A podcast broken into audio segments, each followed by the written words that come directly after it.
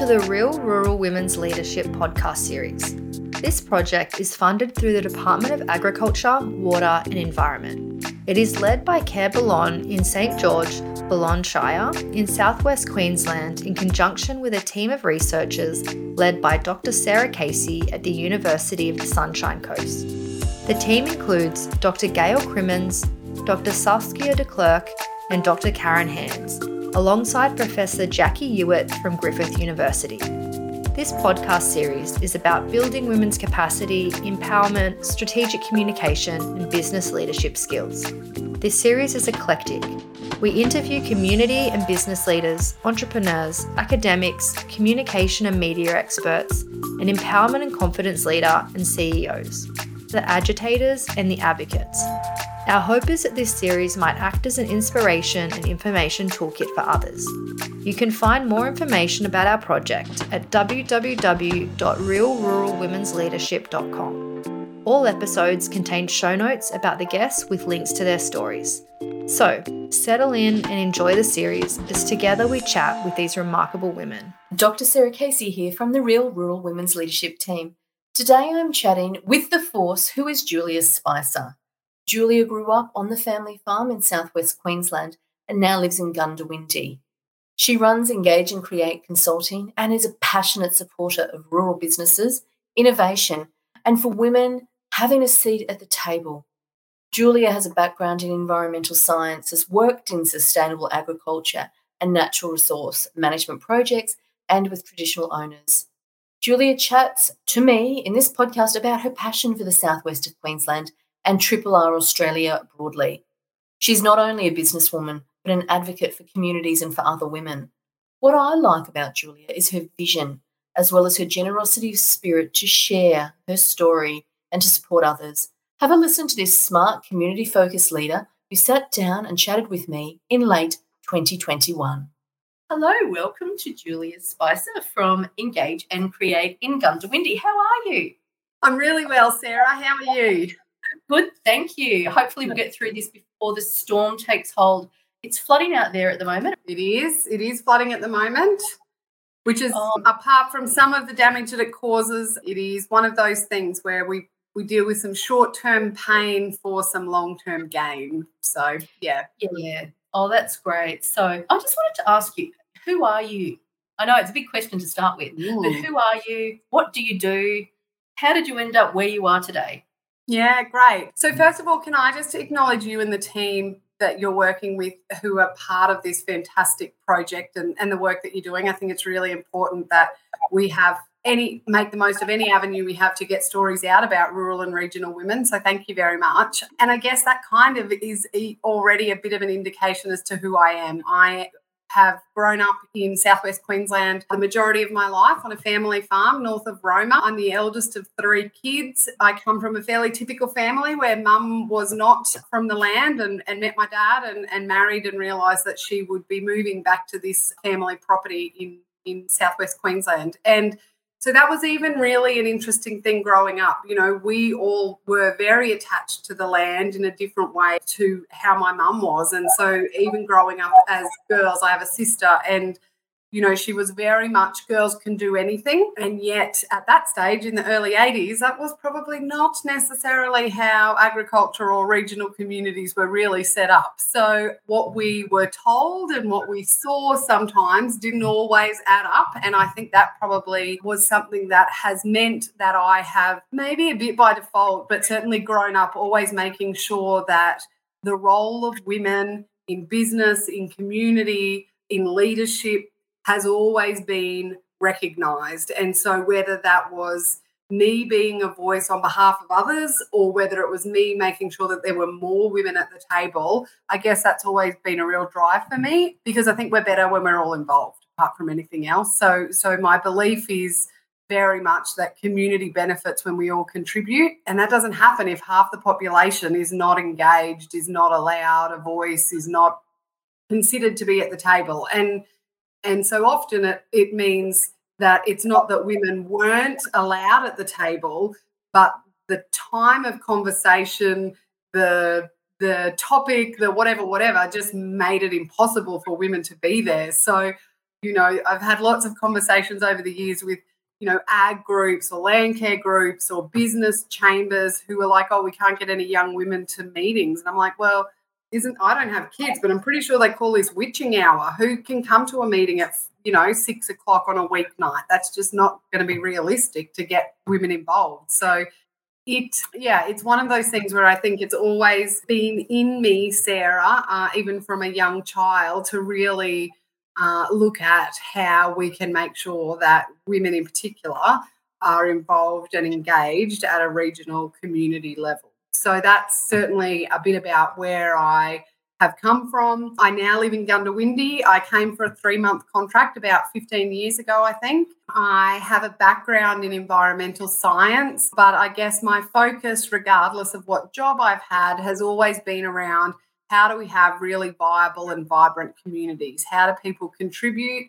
How are pe- people you know economically rewarded for that. It's not bad that we make money. And and how do we actually feel that we've got a sense of control over our communities? And so whether it was land care groups or now in my own business i guess that's sort of my area of passion so to speak. Oh fantastic. So uh, i love what you said there engage. So you want seats at the table for for other women but also to change the conversation. So engage and create. Is that how come how you came up with the name for your business? Yeah, it was a little bit actually, Sarah. I had lots of people tell me it was too long, and it certainly is if I'm trying to spell my email address. But I guess the reality is what we want to be able to do is engage in a conversation or a project or a policy conversation or whatever it is. We want to engage with people and we want to create a better outcome. And, and that was really the driver for how I wanted to call the business. Fantastic. So you've been working in Goondiwindi for 15 years now. Mm. You We'll talk about engage and create in a second, but you worked in environmental science before. Yeah, so yeah. So I worked with the Land Care and Catchment Group. So I did an environmental science degree at Gatton and spent uh, time working in the horticulture industry for a few years straight out of uni and decided that if I was going to head off to national lettuce conferences and spend time working on projects about diseases in carrots, I probably needed to know more about them or at least eat them. And realized that I had spent time at uni on a topic I really enjoyed and it was time for me to find a job in that sector. Uh, so I moved to Mitchell in southwest Queensland and worked with the Landcare and with, with Mitchell Landcare Group uh, there, and it was fantastic. It was so great. I had a group of landholders who were on a committee. So they were all volunteer committee managing this, you know, uni student who had moved out. We worked on uh, sustainable ag and natural resource management projects. We worked with traditional owners. We worked with council. You know, we worked on a whole range of really innovative projects and programs with MLA and a whole range of people. What was the Rural Industries Research Development Corporation at that stage? We set up the first and only macropod harvesting co-op between roo shooters and landholders. It was just brilliant. And and some of the some of the women that were part of that, you know, were absolute um, mentors and trailblazers for me at that stage and certainly yeah it was a great community to be part of and, and really really enjoyed that and learnt so much from from people out there and then it was through that work that I ended up running some projects in Goondiwindi and moving to work with the land care and catchment groups across sort of southwest Queensland, but based in Goondiwindi. So fantastic. So you're really passionate. You're a part of the southwest Queensland community. You're well known throughout Australia through rural circles, rural, regional, and remote circles, particularly in Queensland. How important was that mentorship from other mm. women? Yeah, look, it was really important, and I don't want to discredit the fellas today either. It was it was a very I find it a really interest, particularly in agriculture, which is a mm. fairly still male dominated. We've got some fabulous female leadership across agriculture, but it is still a fairly blokey industry, but mm. you know, in general. And so it was a really interesting experience trying to start a career in, you know, land care and catchment work at that stage where I didn't fall into the sort of granddaughter or quasi niece type. You know, I didn't kind of end up seeing all of these guys as father figures or what, you know, it was a really interest. I didn't want to be too blokey.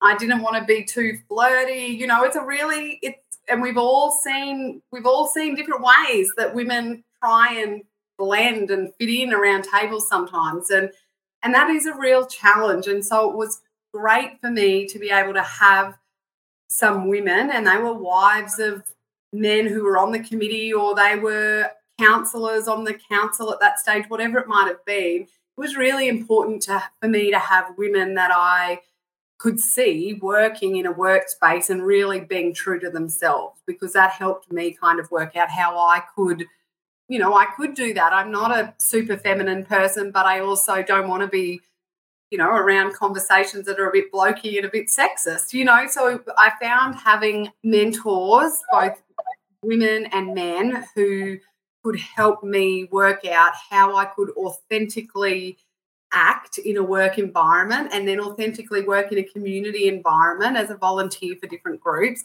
I found that you don't realize it when you're when you're in your early 20s and that that's what people are doing. But looking back, I absolutely had support from, you know, there was a lady at the council, there was a female councillor on um, Booringa Action, uh, Booringa Shire Council at that stage. There were you know women in the community who really I could go to for for ideas and advice and just ask some of those questions. So I think it's it's really important and I hope you know in this day and age I get to kind of pay some of that back a little bit with the work that I do.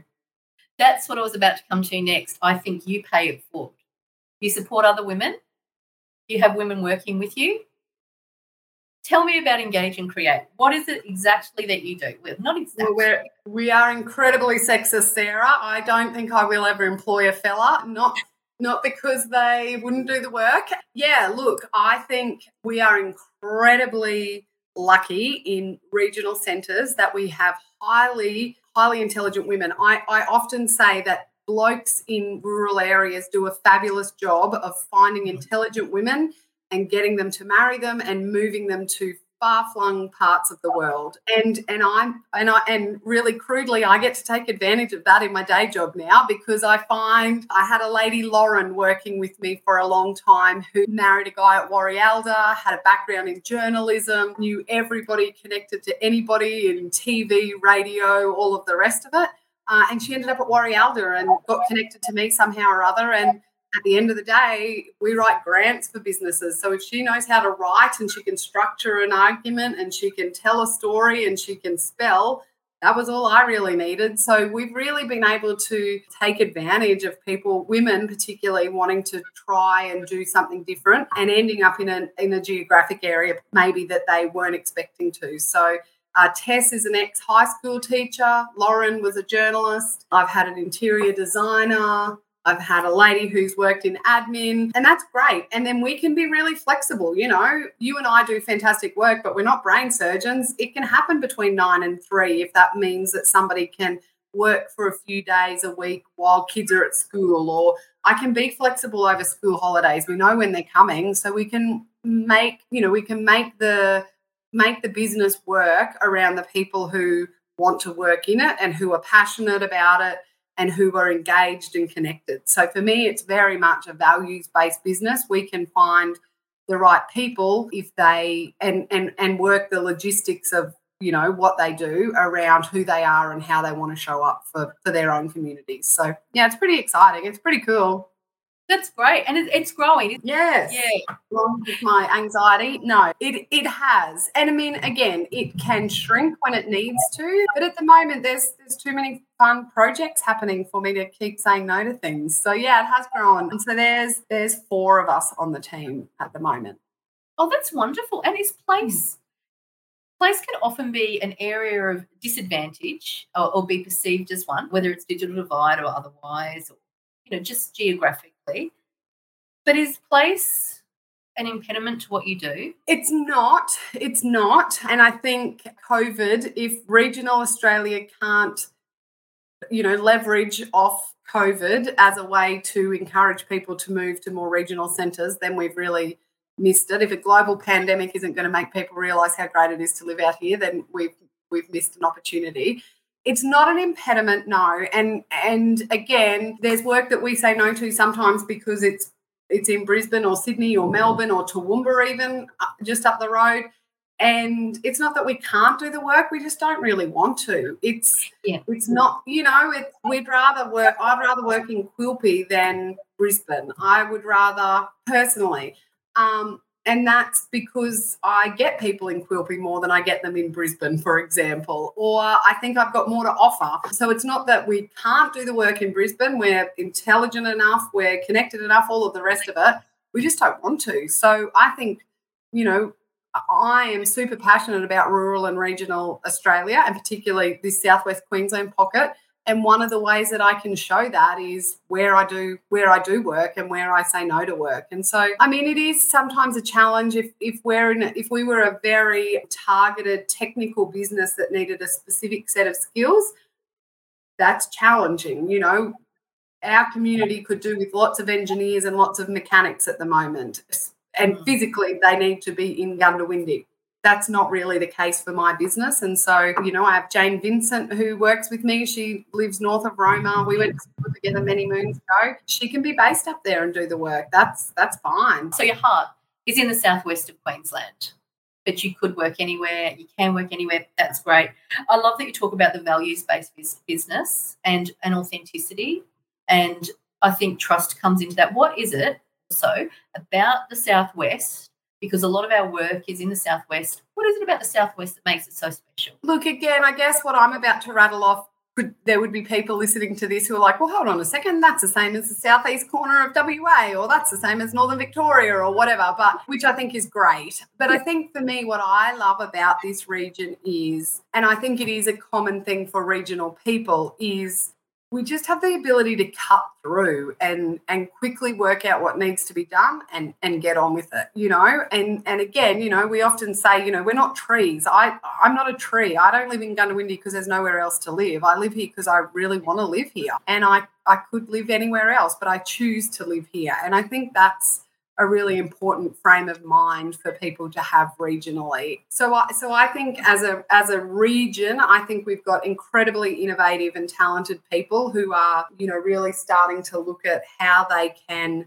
create the next chapter. What does the next decade or what does the next evolution of this region look like? I think we do cut through and we just get on with it. I think we're incredibly supportive. Like I think as a region, we really can help each other. We really help each other out and I think we've seen that with a lot of the natural disasters. I think we saw it a lot with, you know, through COVID. So, you know, there's really not a lot of difference between St. George and Goondiwindi. We're not really competing with each other on anything.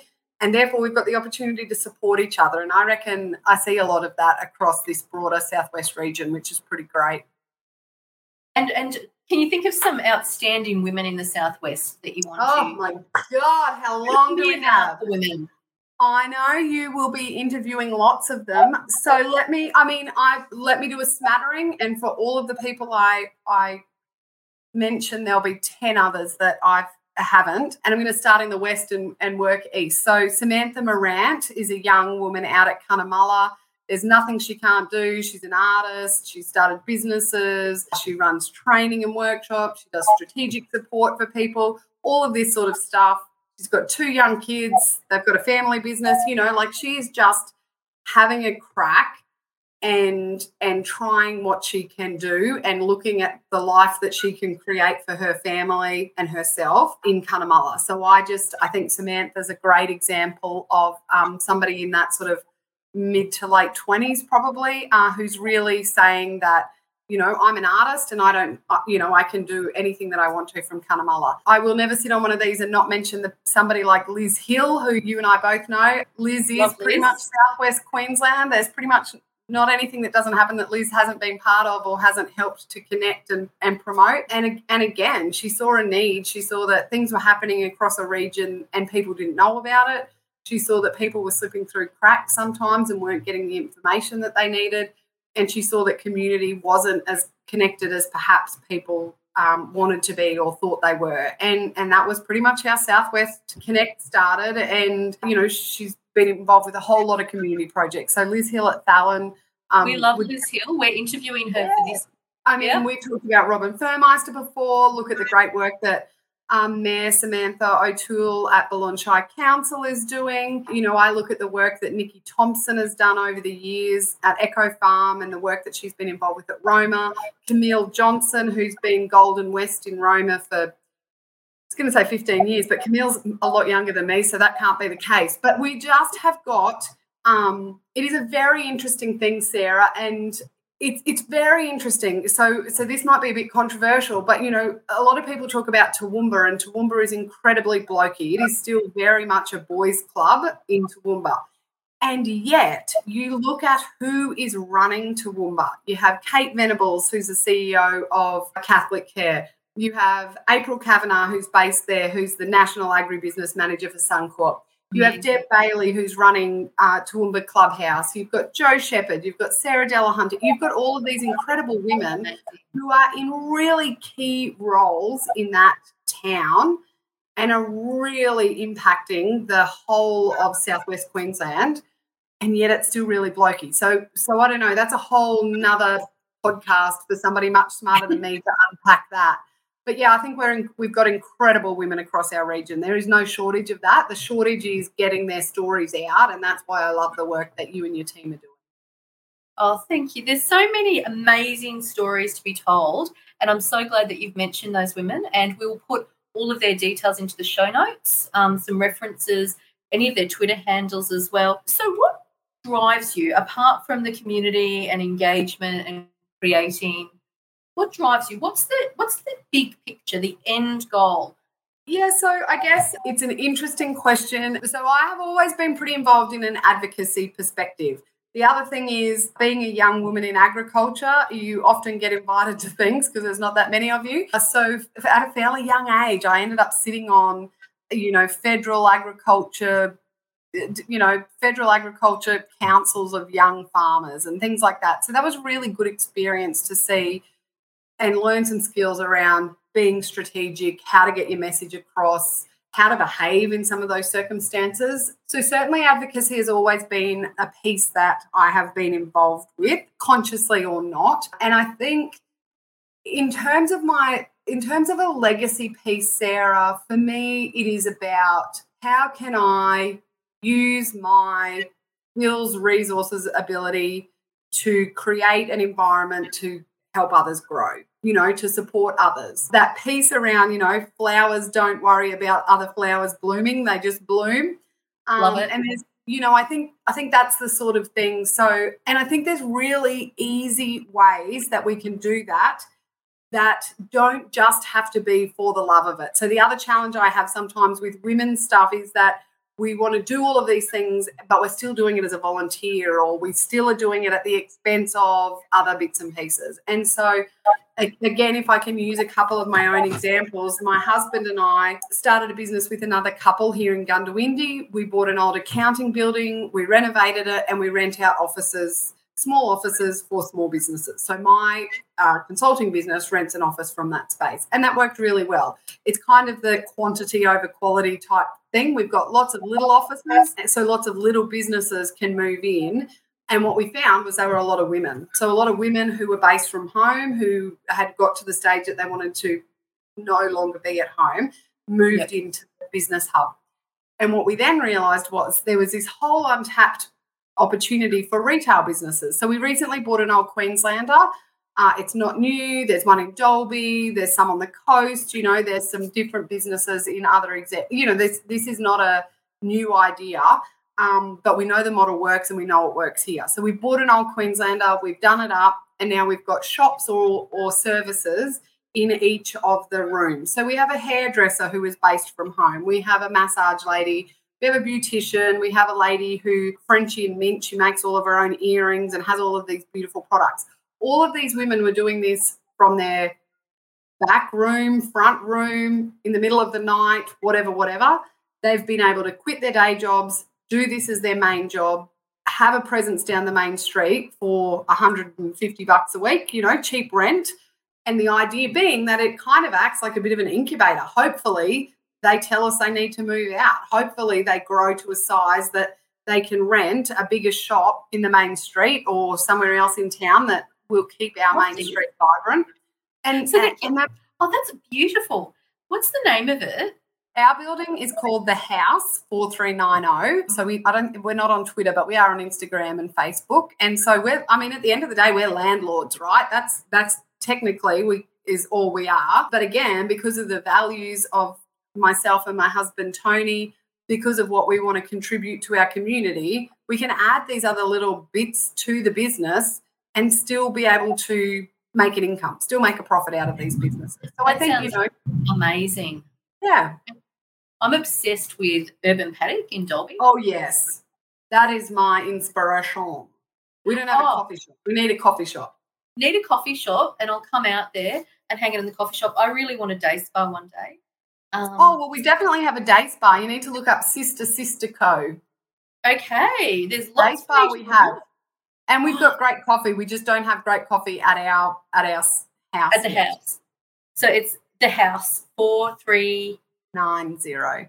nine zero. Fantastic. So, what challenges have you had in your professional journey? So I think one of the challenges sometimes has been just not. I'm using lots of cliches today, Sarah, but that piece around you know you can't be what you can't see. So there mm-hmm. have been times in my career where I I sort of haven't had somebody around me that I can go to, and particularly a woman in business that I can go to, and and I found that kind of challenging. Uh, I guess that's where I've you know relied on men in my network, or I've gone further afield. You know, I've I've looked for a network online or something like that that might be able to help me with that. So I have been challenged by not always having finding mentors when I needed them and and so I guess what I would say to my younger self is be more creative about how you track those people down you know uh, ask other women who they know to be able to you know get that mentor or that network be more creative about how you find people if you can't see them you know in downtown Mitchell you need to ask a few more questions or you need to look a bit more creatively around how you could find that. But certainly that's been a challenge.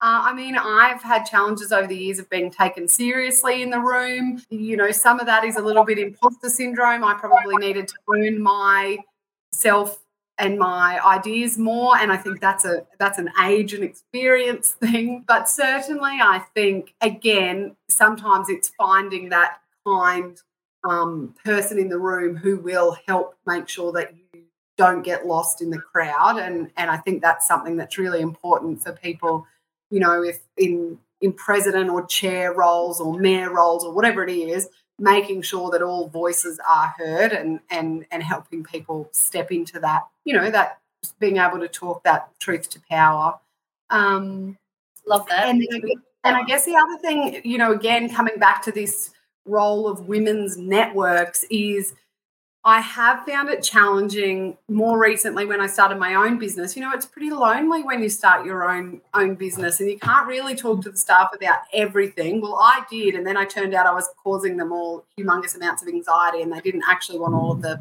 horrid details about how poor we were. So I actually needed to rein that back in a little bit. So the challenge is, you know, I'm not a business chicks, women in heels, whatever some of those other business networks are for women.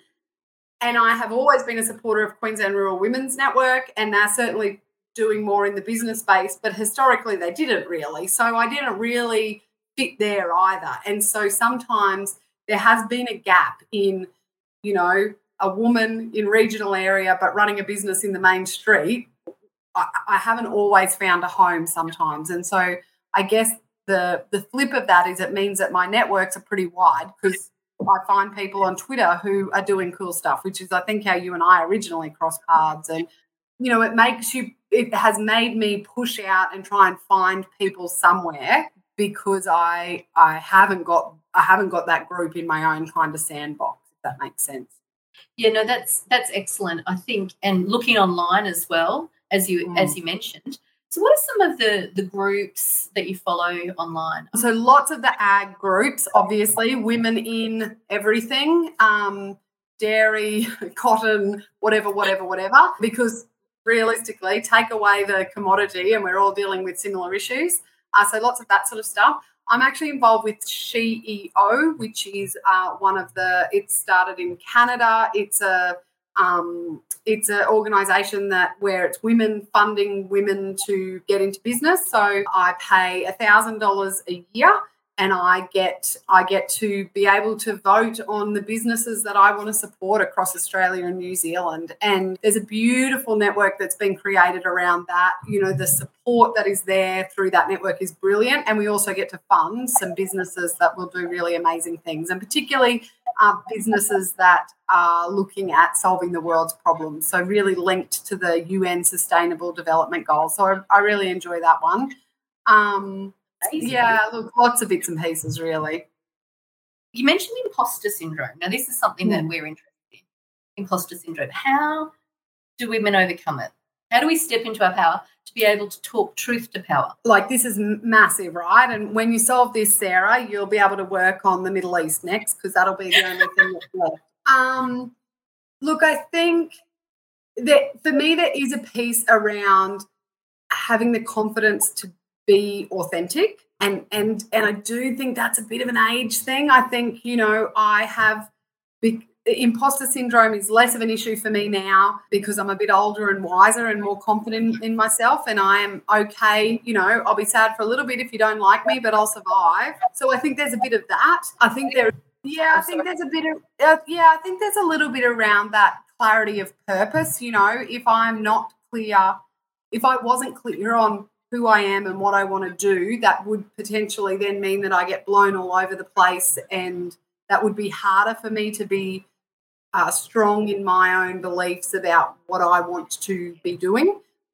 And and I think that's a that's a piece. So I'm doing some work at the moment with the Queensland Showgirls and with the Showgirl Society, and you know most of these women are 19, 20, early 20s and, and the Show Society has decided to put them through a leadership program that I've been um, working with them on. And I just keep saying, oh my gosh, you know, to have had these conversations at 20 rather than 35 and 40 would just be amazing. So I think, you know, part of this will be solved because I'm just amazed at the at women younger than me. You know, they are so confident and they are so clear on what they want to do. So I think there is a bit of a generational thing there too. But I think for me, the imposter syndrome is is just being able to have clarity of purpose, how we can be authentic with with ourselves, um, and, and to I be authentic that, with others. Yeah, yeah, and I think that piece around talking to power.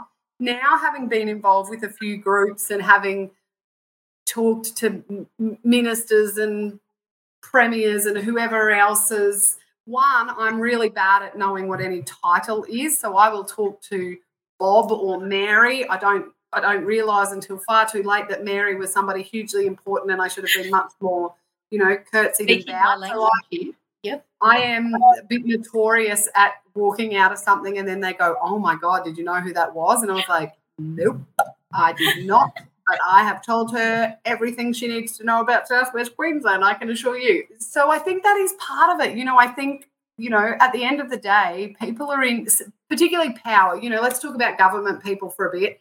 Anybody who's got a representative role, their role is to represent. And, and so therefore we can offer an opportunity for them to have that information. So I think if we just reframe it a little bit, so you know, whenever there's politicians around or councillors or board members of something or other, they need to know what you're saying because they need that intel. Because without that, they might not understand what the particular problem for St George or Roma or Dalby is because they don't have anybody representing them there. So, so I think if we can flip it, and then it's not about ego. Oh my god, I got a photo with so and so. It's actually I got two minutes, and I got to put forward how drought has actually really impacted us in the Quilpie Shire or whatever it is. You know, there's a bigger goal, there's a bigger picture for why that conversation should then happen. And I think women are much better at talking about things on behalf of everybody else and chasing things up on behalf of everybody else. So I think it actually sits better for us if we can frame it in that way.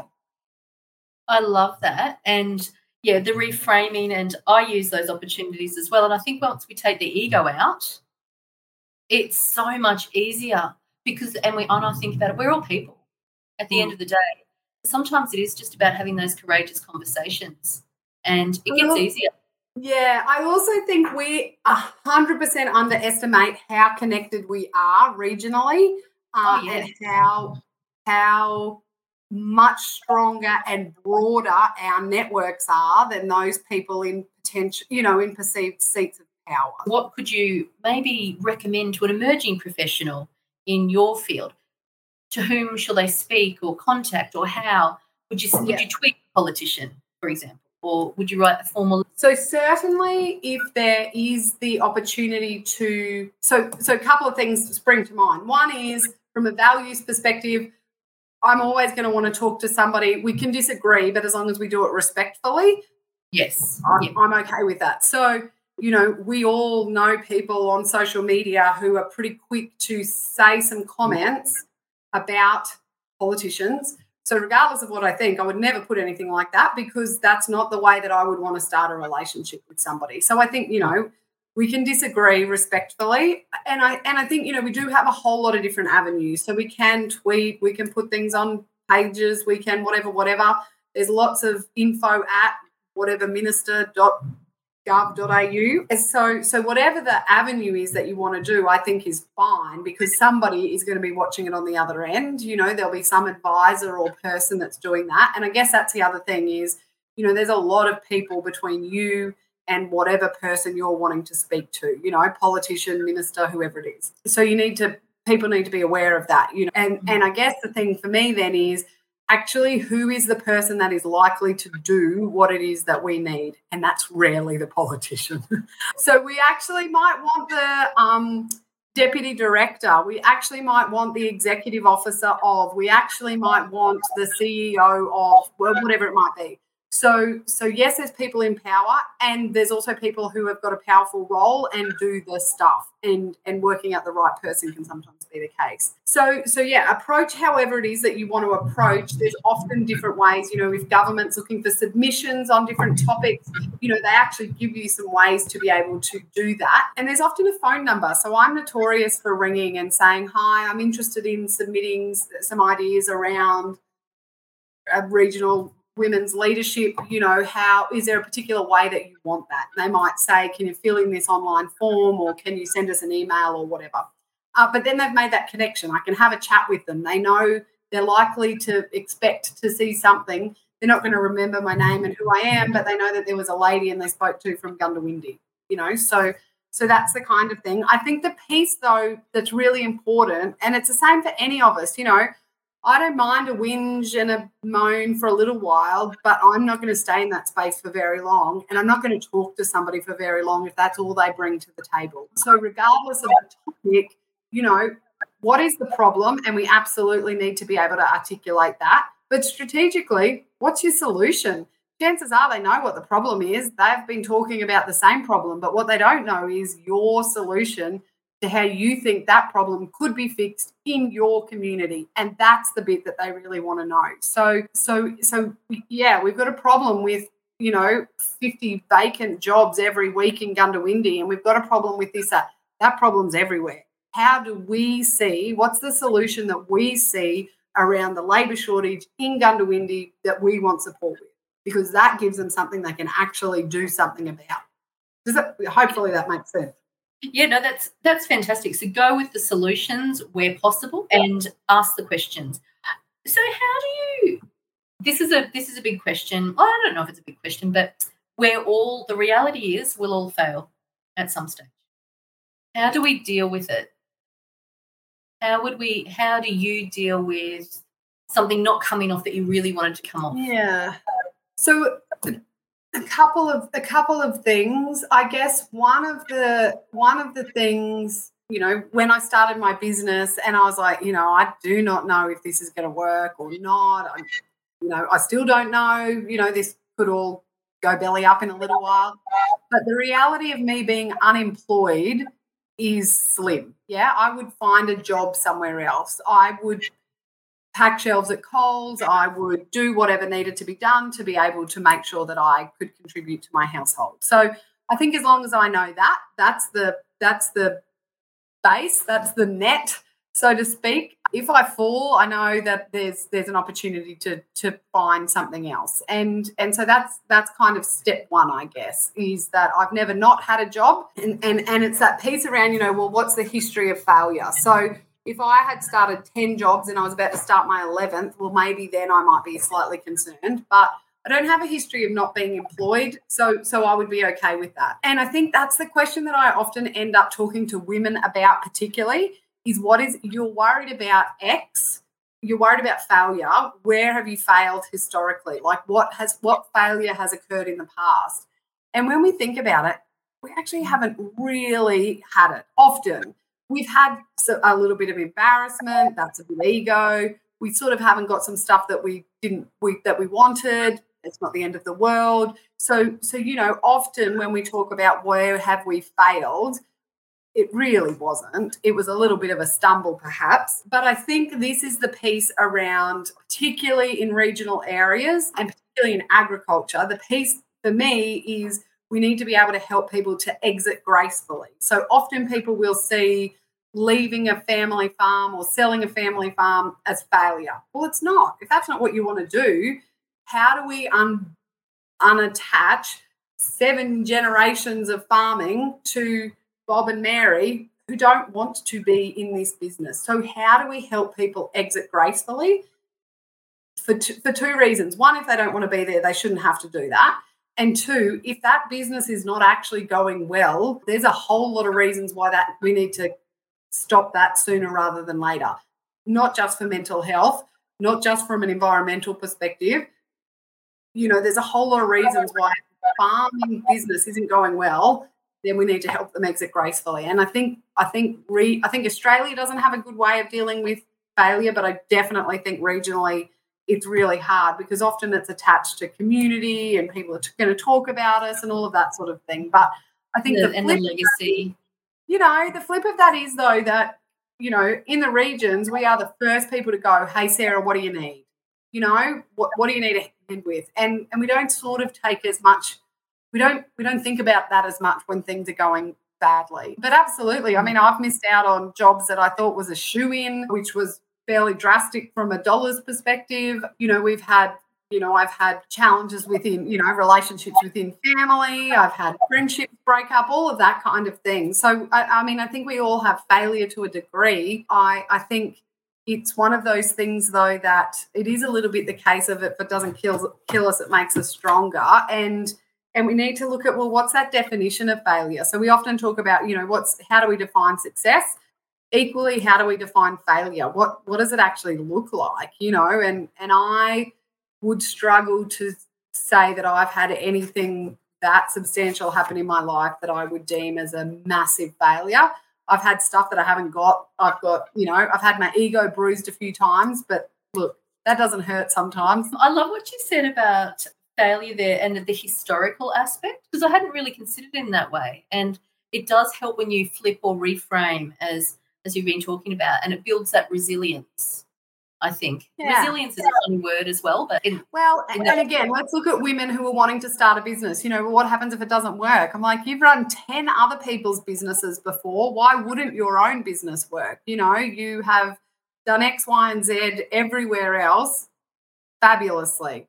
Why, when it becomes your own thing, would it all of a sudden not work? You know, and and that's you know there's a bit of confidence in there. And again there's a bit of ego and what happens if and now everybody's looking at me. And and i must admit that was why i didn't put my name in the in the business. You know i didn't want to be julia telford consulting because that was me a bit too much front and center. And if something happened then i was worried about that. But you know everybody's going to have their own little thing. But i think yeah i think particularly we just yeah we just want to own what is actually going on for us and what we're doing it for. So again, you would talk to lots of women as as I do. You know, for, for lots of us, what we're wanting to be able to do is create ourselves a job and a role that can provide some income to the family, that can cover education, that can pay for a school, you know, can pay for a holiday or whatever it is. We don't. We also don't necessarily all need to be the next Canva woman who creates some billion dollar business. You know, that's also that's not my definition of success. You know, that's not what I'm,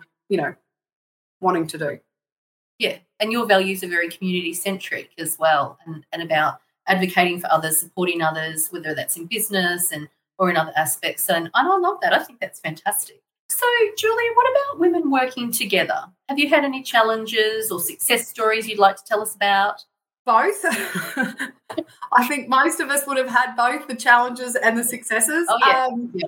And I think it is a really interesting, uh, a really interesting piece of it. And I think when women work together, you know, ain't nothing we can't deal with. And yet we can also be our own worst enemies. And so I'm always really curious as to, you know, if there is tension or conflict or uh, competition or whatever it is, what, why, what, what is that? Because that actually doesn't serve the purpose of us all, you know, creating better communities, having stronger businesses, whatever, whatever.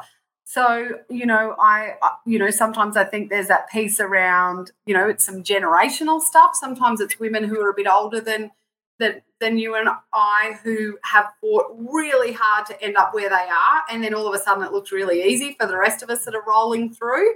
You know, for some, yeah, for some it's it's been that piece of, you know, it's it's a novelty to be the only woman or one of few women around, and so if we're not if there's more of us then we're less special. And and me being the only woman at the table i actually wanted to hold on to that because i'm special. And again equally i often have seen lots of times where a woman might get into a position of power in a community organization and holds onto it with dear life because she's got zero power at home. And and and you know so we've uh-huh. we've seen that play out in a few different areas and and that's a challenge you know? And so i think the thing is how do we be kind or how do we look at this with curiosity and kindness you know? What what what else might be going on?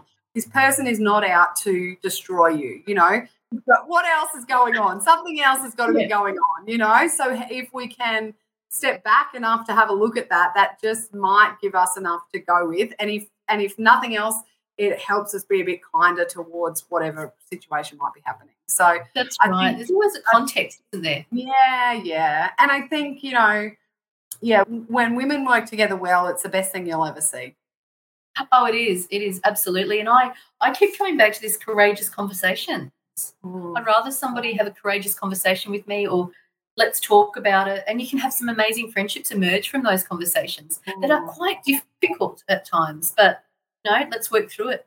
We're all humans. And I think we can just support each other. And yeah, sometimes there's some real challenges with women working together, but there are challenges with does it regardless of gender, I think, as well. Correct. And yeah, and I know some of my triggers. I'm deeply um, I find competitive behavior deeply problematic. But does that mean that you become a doormat, you know?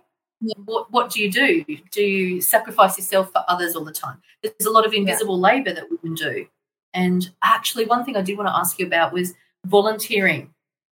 In rural communities, um, regional communities as well, and remote communities, you see the same people over and over again doing the the work, the committee work, the different volunteering. How do you say no? Look, I I had to get breast cancer to say no, so I am not the best person in to have this conversation. I um I can honestly tell you, and I know this is all about women's leadership one of the things when I got diagnosed with breast cancer in 2017, I was 38. I was like, oh, thank God, I'm going to be able to finally say no to a few of these groups. And I was oh. like, Bobs didn't need breast cancer to be able to say thanks, but no thanks. I think it's a really good question. And maybe this is going to be a bit controversial. But when I actually thought about it in terms of my role, I was there, I stayed too long on some boards because I thought, how could they possibly survive without me? I resigned from those roles really quickly because I had to, and guess what? they were perfectly okay. so, so I, I actually think sometimes this is a little bit. This is where we can sometimes fall into the trap of, um, you know, the world revolves around Julia, and she must she must be at everything, and she must sit at every table because honestly, who else could possibly do it? there's heaps of people that can do that. So, so a couple of things I think with the volunteering, and and you would see it, and I have seen it a lot. We actually, you know, why would anybody join the table if all you do is talk about how hard it is and how many hours you work and how you know the world couldn't revolve without you know do anything without you? Like, who is going to sign up to that? So, so I think we need to be really clear about what are the messages that we're giving I don't think we try very hard actually to look for new people. We just look for other people that look like us. And we've always met on the third Tuesday night of the month at 6.30 at the RSL. And so therefore, you know, why aren't we getting more women, like I said earlier, come along? Or, you know, nobody who is multicultural gets involved. Well, they don't actually feel comfortable sitting at the RSL on a Tuesday night, whatever it might be. So I, I actually think we need to do a bit of work around – looking at, you know, we, we're sort of getting there a bit with the flexible work advancements. We need to do the same with some of our organisations. And the other thing controversially is potentially some of our organisations have lived their life. If nobody else wants to join the Bandy Wallop Picnic Races Committee, well, maybe that event or that thing has lived its life. And if if you know, if you've called, you know, it's a bit the boy who's called wolf. If you've said for the last three years, if nobody else takes it, I'm I'm not going to do it anymore, and you keep saying yes, well, people will just keep letting you do it. So I think we need to create a little bit of tension in some circumstances from a volunteering perspective. And the other piece for me is that I worked on myself was around who else could benefit. So if I'm genuinely about providing a spot for somebody, I have done my time as a sponsorship coordinator for the local picnic races. I know the businesses, they know me, whatever, whatever. That's a great job for somebody new to a bank or an accountant or somebody like that to have the role of the sponsorship coordinator. So after a year or two, bail and let somebody else do that job because it'll benefit them to be able to stay connected to community. So I think, you know, it is really just about having some of those conversations. Oh, Julia, it's been wonderful to talk to you. You're an inspiration, and I hope we have many more conversations, and we'll look forward to seeing you soon. Yes, um, very looking forward to seeing you soon. So it will be fun, and we'll be interviewing some people you know on this podcast series, and yeah. I'll put everything in the show notes that you've told me today. But thank you Lovely. so much for your time. A pleasure. And I know I've said it before, but I want to just say it again. Thank you for the work that you and the team are doing. And thanks for having me as part of the program. Thank you, Julia. You're the best. Thank you so much for listening to the Real Rural Women's Leadership podcast series. If you enjoyed today's episode, we'd be delighted if you would take a couple of minutes to rate and review our podcast on your chosen listening platform.